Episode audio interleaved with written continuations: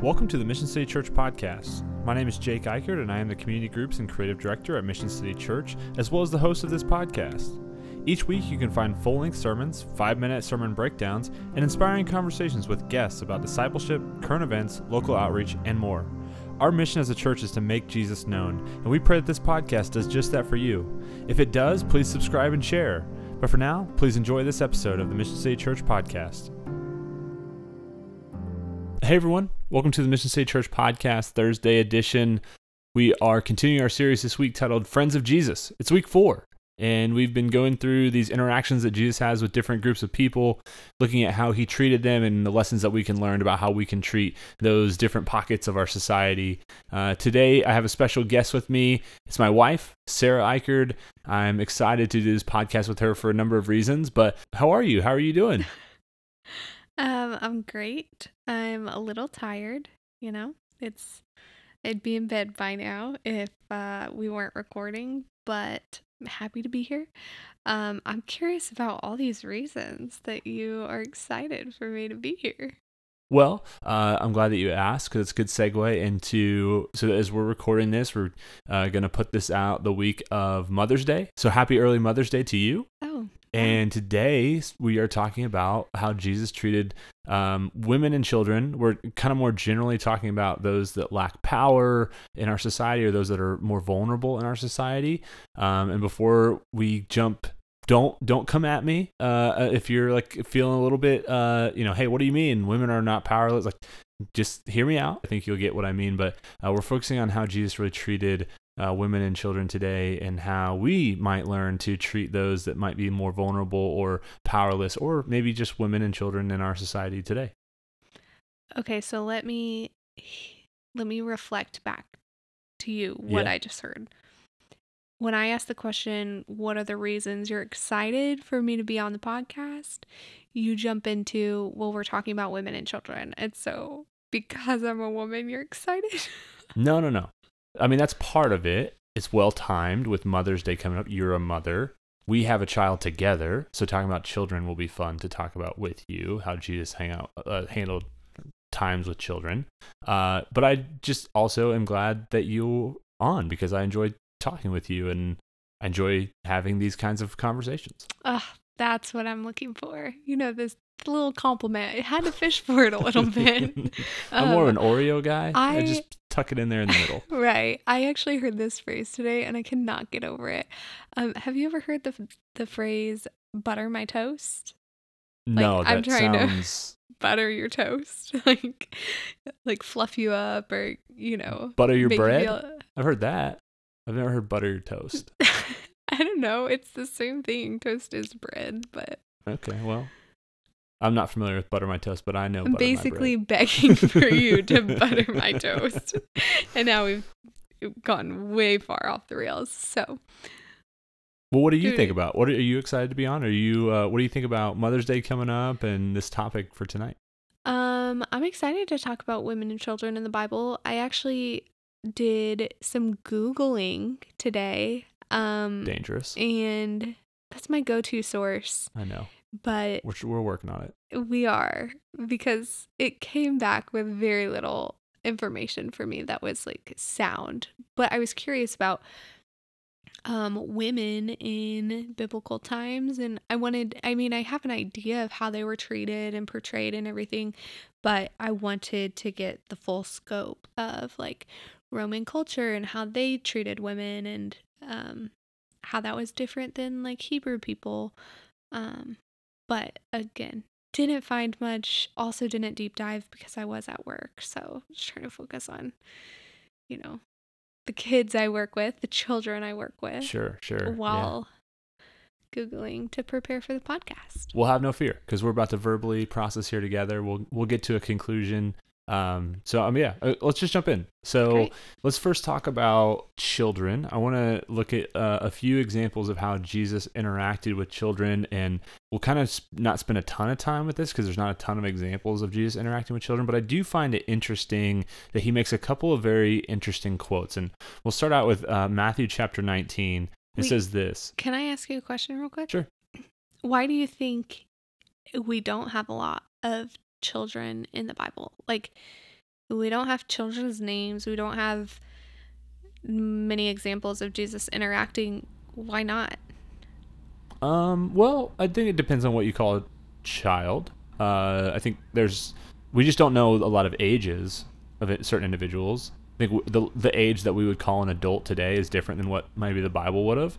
Uh, 13, 14 years old would have probably been a man in or a woman in biblical times. As soon as you were able to bear children, like you were married if you had a you know a willing spouse and things like that. So like I think it's different. I think it's specifically when it comes to like speaking with Jesus, I just don't know how many were permitted to like go and just have conversations with adults. I mean, even today, that's pretty applicable. Like, we don't really just encourage children to go talk to strangers, uh, adult strangers, things like that. So, I don't know. Those are just a few reasons. I'm sure that there are others, but that's off the top of my head. Okay. Do you have any That's- thoughts? Uh, yeah, but I don't think this is the time and place to dive into them. So Okay. let's jump into Matthew 19. Okay. So Matthew 19, starting in verse 13, says this Then people brought little children to Jesus for him to place his hands on and pray for them. But the disciples rebuked them. Jesus said, Let the little children come to me and do not hinder them, for the kingdom of heaven belongs to such as these. I just, I wanted to read that because I think. What is, what's the first thing that hits you when you hear Jesus say, The kingdom of heaven belongs to such as these? The kingdom of heaven belongs to children. I think of kids and their ability to have fun and their innocence, their ability to be taken care of. I'm I'm trying to picture the children I work with at school. Yeah. Um and like they're relatively happy despite the world around them and kind of the stuff they go through. Um they're funny. they have not been beaten down by society and yeah. responsibility. Yes, I was having a conversation with a 10 year old today, and she made the comment that she can't wait to grow up. And in the back of my mind, I'm going, no, you have no idea. Like, you're literally about to go out to recess and run around and have fun with your friends. Enjoy it. Um, now, I think kids today in this age are very different than the children that were hap- that were in biblical times, um, and they were viewed differently. I think you said that they're kind of viewed in a similar way, but I would tend to disagree. I think we are much more um, focused on children these days. We're much more, um, we just I think parent differently than Yeah, certainly there's Eastern Western culture there, more family centric, not so child centric for sure. So, um, definitely some cultural differences for sure. Yeah, but what do you think about it? It feels like you had something preloaded of children, the kingdom of heaven belongs to them. Uh, a lot of what you were saying, I think it's fascinating to think through what that what Jesus is intending by that because a lot of what you're saying is something that I've tried to process in the past. I think I kind of got halfway through it and then gave up. But like a lot of what you're saying, I think is a, is a description of how Jesus kind of encourages us to live, like more carefree, more willing to like just find joy and peace and like kids aren't so and i understand this because they might not understand the ramifications and they feel like they have a safety net and there's a number of reasons why children feel more carefree than adults or whatever but like when you talk about jesus saying you know i came to take your burdens away. I mm-hmm. came to give you joy. I came to give you peace. Like I think in general, children live much more peaceful, joy filled, you know, less laborious lives than adults do.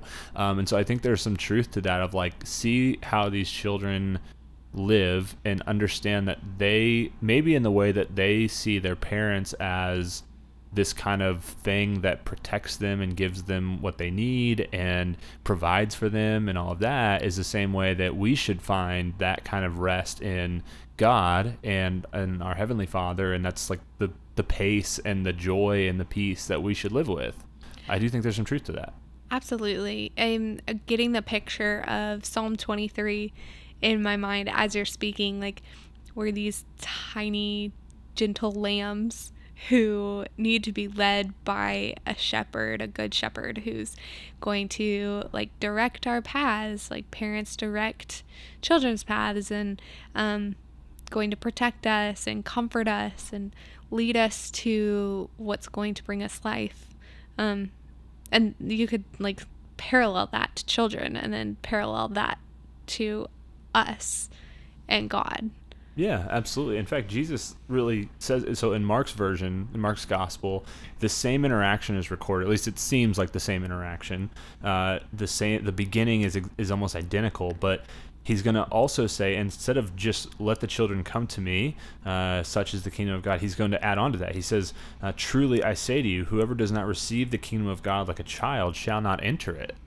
And so I think that also plays into a little bit of what we're talking about. Like, what does it mean to receive the kingdom of God like a child? Mm-hmm. To enter into it is to see it with awe and wonder and majesty and not be so like jaded, I think, and yeah, like beat down by the responsibility, I guess, of this this life here, which is such a blip on the radar in light of eternity. I would agree. I also think uh, like children question a lot of things. Mm. Um, they're curious, and I think that's another element of how we can approach the kingdom of heaven is with curiosity and mm. question it and um, question it in the sense of like exploring it right like not because when i hear question i think like does it exist is it real is, and maybe there's I mean, some of that yeah sure sure but i think like we should also grow beyond that to like a confidence of it and exploring what we believe about it. Yes. Yeah, both. Okay. okay. So that's what that's Jesus' interaction. Like again, there's not a ton of examples, but I think we can learn from this interaction that Jesus has with them. There's a lesson to be learned there that Jesus is encouraging his followers to see the way that children interact with each other and with him and to see that we need to in some ways model some of those things in order to enter into the kingdom of heaven. We should receive the kingdom of heaven like children do. Yeah. I think it, like to end this conversation on children in this passage it the story ends with and he took them in his arms and blessed them laying his hands on them. Yeah, it's pretty cool, huh? That's so sweet. Yeah. yeah. Yeah, there's tender, gentle care from Jesus for those children. Right. Jesus, come do that for Judah. Do that for my baby. right, right. Uh, all right, so that's children. I want to talk. I want to spend the majority of our time talking about women and how Jesus treated women because not only did I feel like I learned quite a bit from just seeing Jesus interact with women, but I think you know in light of where we're kind of at as a as church, like Big C Church, uh, the global church, and um, maybe some of the ways that we different churches might disagree on the role of women in church or the, the spaces and the things that the responsibilities that they're that they should have, whatever. Um, I think it's it's important that we look at how Jesus treated women, mm-hmm. and I think it's important that we learn the lessons of how He taught us to really interact with them the way He did, at least. And the point of this segment, this episode is not going to be to tell you if you should allow women to be pastors or that they should speak or Come teach on. or whatever. The people um, want controversy. no, that's not the point that we're trying to get to. So I want to be very clear about that.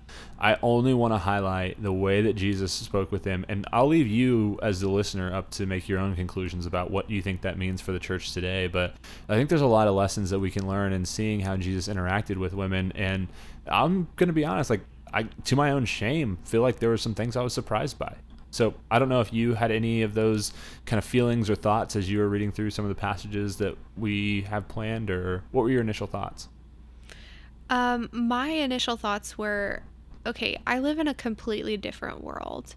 Um, I am a white Ameri- middle class North American woman, and that's 100% different than the women that Jesus is interacting with in the story. And yet, I still was able to identify with some of their stories.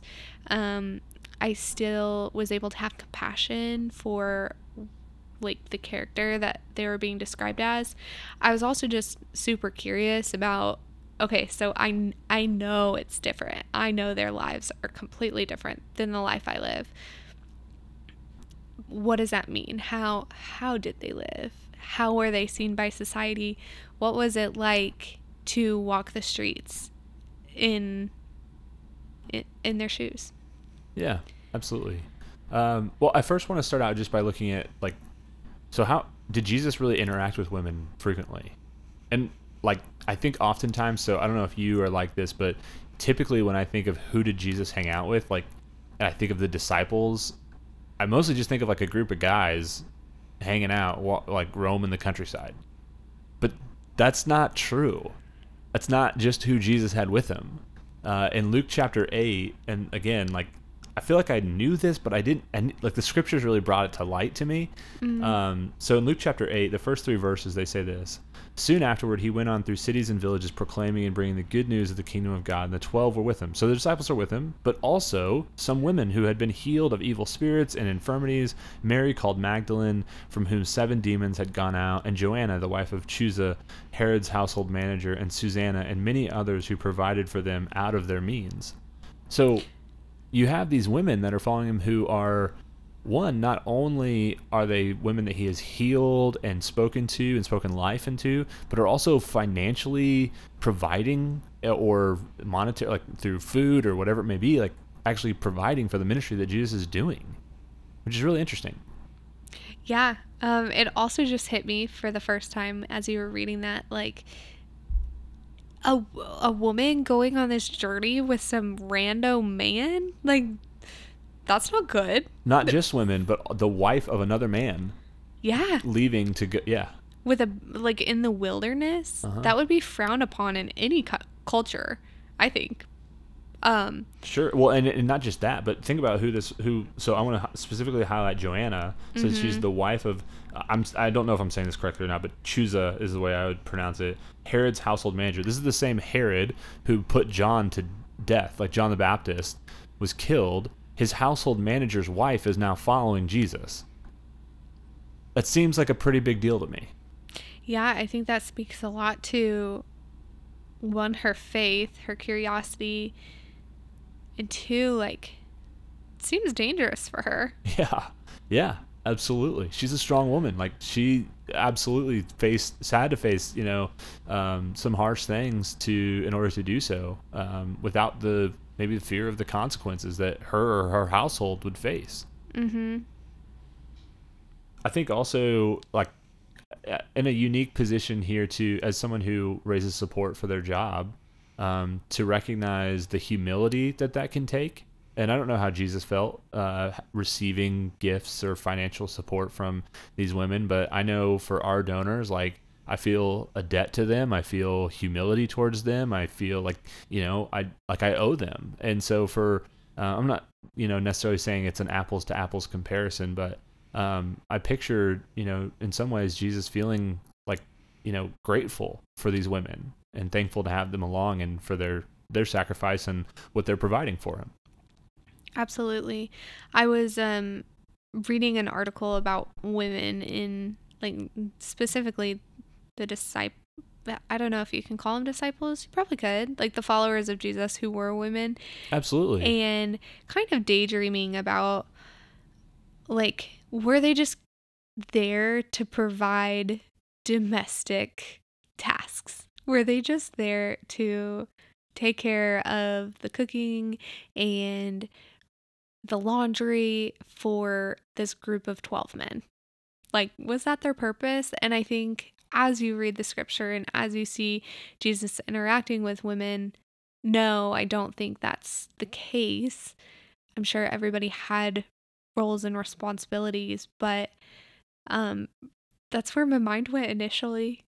yeah, no, I'm like that's the perfect jumping off point because you hit on two things that I want us to camp out on for a minute. So first off, you talked about like can I call the women with Jesus his disciples? And that is actually something that was like I kn- I knew to some degree he, that there were women around him, but that there actually were like women who would call him teacher, would call him rabbi. When uh, if you flip to John, I believe it's John chapter 20, um, you'll see starting in verse 11, you'll see the story of when Jesus comes out of the tomb, when he resurrects, he first shows up to in some gospels it'll say a group of women in a couple of the gospels it says specifically to mary magdalene. And they have this interaction and she once she realizes who it is she refers to him as rabboni or rabbi teacher. She is calling him her teacher her rabbi. She is a disciple of him. She's acknowledging that she's a disciple of him. And so that's actually a really big deal. And i don't know that if you know if you if we don't understand the context of it i don't know that we recognize how big of a deal that is. But the pharisees the sadducees these other religious leaders that are scouring the countryside for the uh, best and brightest and most learned students to take on as their disciples are not taking on women. It, that would that would have been like that's not a thing that they would have taken on. So um, for for her to call him rabbi is a huge deal. And yes, absolutely, I think that indicates that Jesus had women who were his disciples. Now, we want to be really clear about the, the um, about the language that we use because a lot of times when people think of Jesus' disciples, they think specifically of just the 12, and that's not true. Those he called apostles, so they have a specific position extended beyond just being his disciples. Um, he he had the 12 apostles, um, but he also had a number more of disciples, and some of them were women. Um, and so uh, I think it's important. You know, I feel like it's a little bit crazy that we even have to acknowledge that, but I do think it's important that we acknowledge that, like, yeah, like the early fo- earliest followers of Jesus were women. Some of them, at least. Do you have any thoughts on that? Um, yeah. So as you were talking, like I would call myself a disciple of Jesus. So why did I hesitate um when referring to Mary Magdalene, who literally followed Jesus and mm. learned his teaching. Um, I also am, I'm just so curious about their lives, you know, like I feel like I've used that word a thousand times already in this podcast, but what was she like? What did she care about? What did she feel her purpose or calling was? Um, and like Jesus was a man, so how is that relationship back and forth between him and the women that followed him? Certainly it wasn't like his and Peter's relationship. So how did that look? Like the God of the universe in man form. I don't know. Any mm. thoughts? I feel like I'm not offering anything, just like my own swirling questions and no, I think it's right to question uh, and to wonder, to be curious, as you would. Uh, okay. I think, I think that that we learn a lot from the way that you know from the little that we do have of how Jesus interacted with women. I think that I the fact that he would take on them as disciples, and again, I recognize how uh, maybe small-minded this sounds to even highlight the fact that they were his disciples. We obviously acknowledge women as disciples of Jesus today, but it really was a big deal for them to in that day to be called uh, his disciples to have that title. And i think just that fact tells us a lot about the value and the respect um, and the way he saw women as equal uh, mm-hmm. to men in a lot of ways.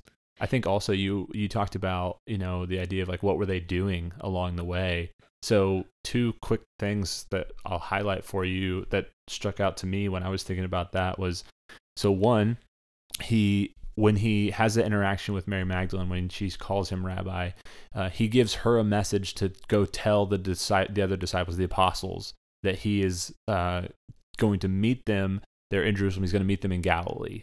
So one, he has given her a responsibility to then go and tell the men and the other disciples where to go and what to do. Get it, girl.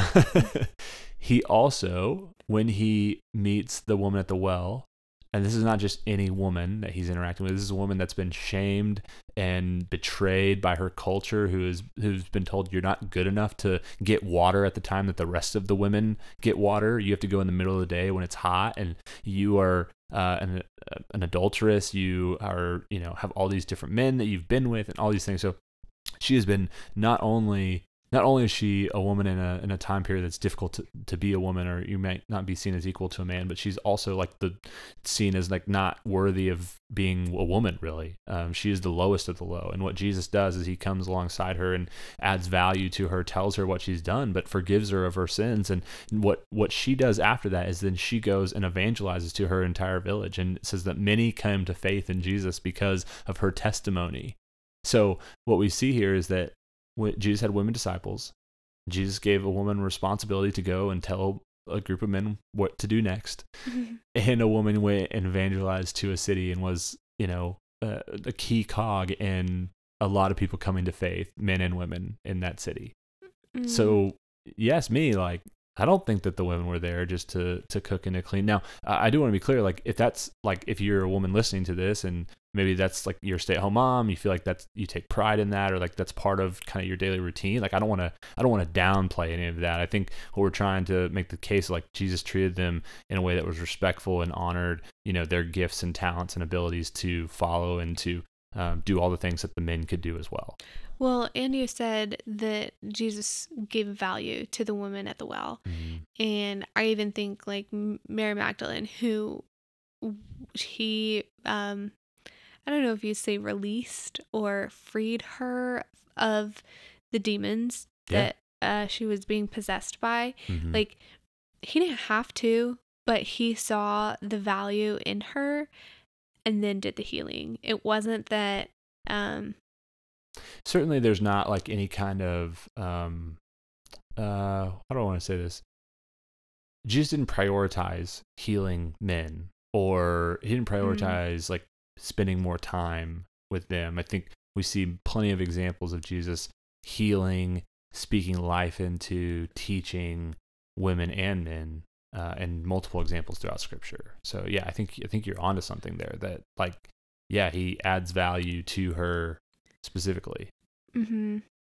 I think we also see this with like the woman caught in adultery when mm, they bring her to yeah. him and uh, he you know basically says, you know, it says what he says and causes the entire crowd to go home and tells her that he doesn't condemn her.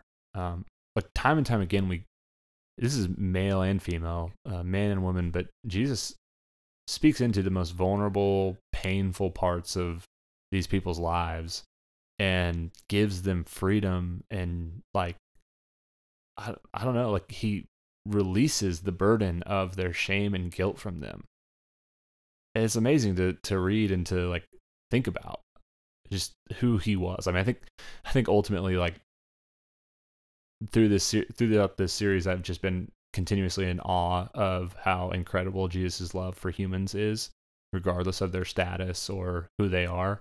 Um, but I think ultimately, again, we see here in the way that he treated women and children, just the way that he elevated them to a status that society really didn't um, or at least certain certain members of society wouldn't. Uh, and, I think that matters to us today and how we view those portions of society. And do are we adding value? Are we elevating those around us? Are we giving power to the powerless?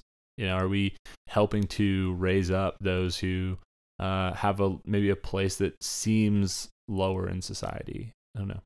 Well, that and are we offering and pointing to the God who has freed us and who has offered freedom from shame and offered freedom from the demons that hold us back and offers freedom from um, the the sin that burdens us like we can offer that to people because he has offer that to us. And mm. I mean, we don't offer it, but we can point to him and say, look at this good that he has done for us and has done for the most vulnerable and the most broken people of society. Don't you want that? Mm. I mean, I get, I, as you were talking, I was literally tearing up just thinking about Jesus's tenderness towards people with a past and people who've made mistakes and people who um aren't free. They they're burdened by shame and guilt. And he comes alongside of them and says, you don't have to live this way anymore. Mm-hmm. Yeah, exactly. Uh, I I would even add on to that, like if you've been oppressed, if you've felt like society has told you that you aren't good enough or that you can't uh, do this kind of thing. I mean, like there's some degree to that that Jesus is like, like, like believe what I say about you. You know, like he comes into that picture as well. Mm. Uh, I I think this goes in thinking about like people, humans today. Um, I think about the families that I get the privilege of working with in uh, my school district, and how it's not just like women and children, but it's families as a whole who maybe come to America with nothing, um, who work really hard and yet they have certain limitations that keep them um, from giving their kid a great education or um, from experiencing the things in life that like we take for granted. And i just think about like they are more vulnerable than like you and i in certain situations right. and yet we see Jesus's love towards them and how much more can we love them being loved by him. Am I making sense? Yeah. Yeah. No, I think, and that, I think you're you're highlighting kind of the point that you know maybe in general that we're trying to make here is like the way that Jesus treated and interacted with vulnerable and power like those that and when I say powerless again I'm not talking about individuals. I'm not talking about like oh women are powerless. I'm saying soci- in a way society has taken power away from them. Certain societies or certain cultural things have taken power away from them. Um I think about with with children you know they don't they don't choose the families that they get brought up into. They oftentimes are in a, in a physical way powerless to the things that Mm. happen around them. Like they don't have another choice. Children can't just walk out the walk out of the house and you know go and leave. And like where are they going to go? What are they going to do? Right? And so they are powerless to the circumstances around them.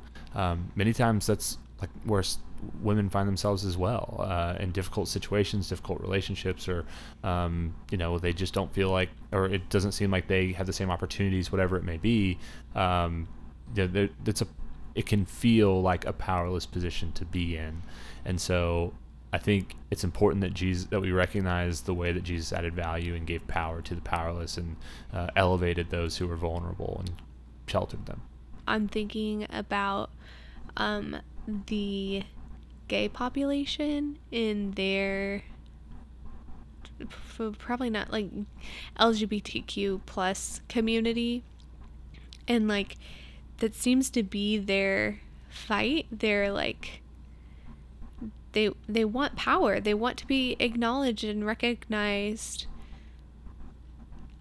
And they're human. Like we can be the hands and feet of Jesus to those people. And we can love them in the way that Christ loved the most vulnerable. Certainly, I think I want to I want to hold two tensions when you say that. So, in one way, I think I agree with you. I think Jesus would like like one of the one of the driving questions that started the series or the driving question was if Jesus were alive today, who would he hang out with? And I think if you were to say, yeah, he might hang out with homosexuals, he might hang out with transgenders, he might hang out with like some people might be put off by that. Minority populations. Yeah, like some people might like be offended by that. Some Mhm. church people might be offended by that. And I think that's that's kind of the point of looking at these interactions that Jesus has like Jesus hung out with people that society in a lot of ways rejected.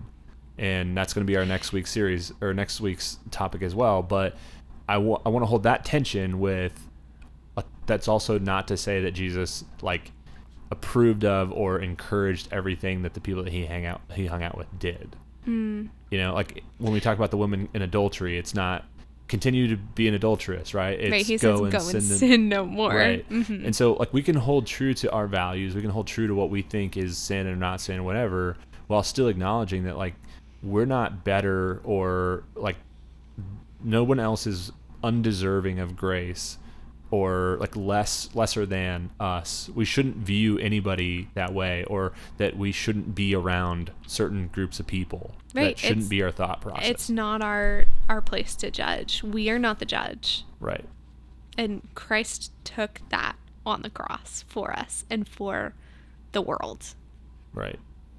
So, I think I don't- I don't think that's that's a crazy thought. I think like like the way you're going with that. Like I think there's some truth to that. I think that's part of what this series is really hope I'm hoping to bring out of of us all is to recognize like if there's anybody in our lives that we bristle at the idea of mm. being around Yeah. and it's not because of like okay i want to be clear there's certain situations where you've been hurt or like the person has done something to you i'm not talking about like specific individuals talking more like people groups that because they identify in a certain way you think that like you can't spend time with them or you shouldn't be around them.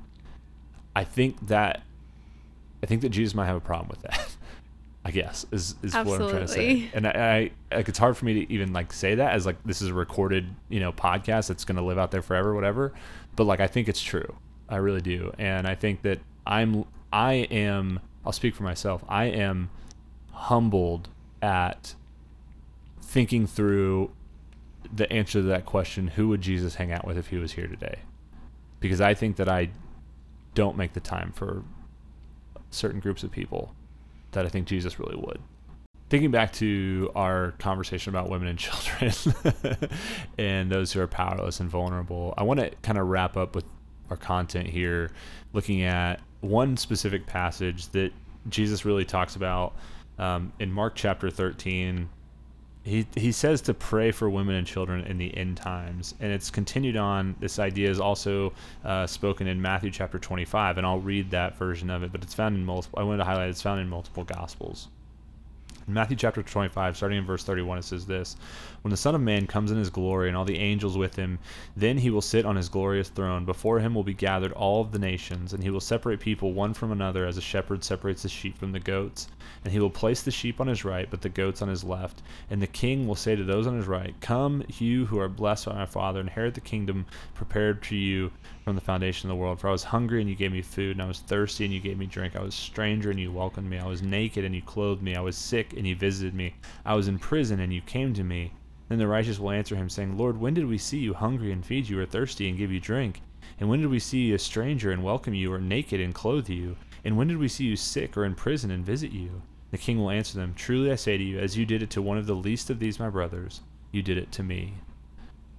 I think Jesus, in a way, is saying when you when you honor the powerless, when when you see those that that have less, and you do like you step in and you provide for them, you elevate those who are lowly in society, when you uh, give honor and and you know not shame those who might otherwise be shamed or feel guilt.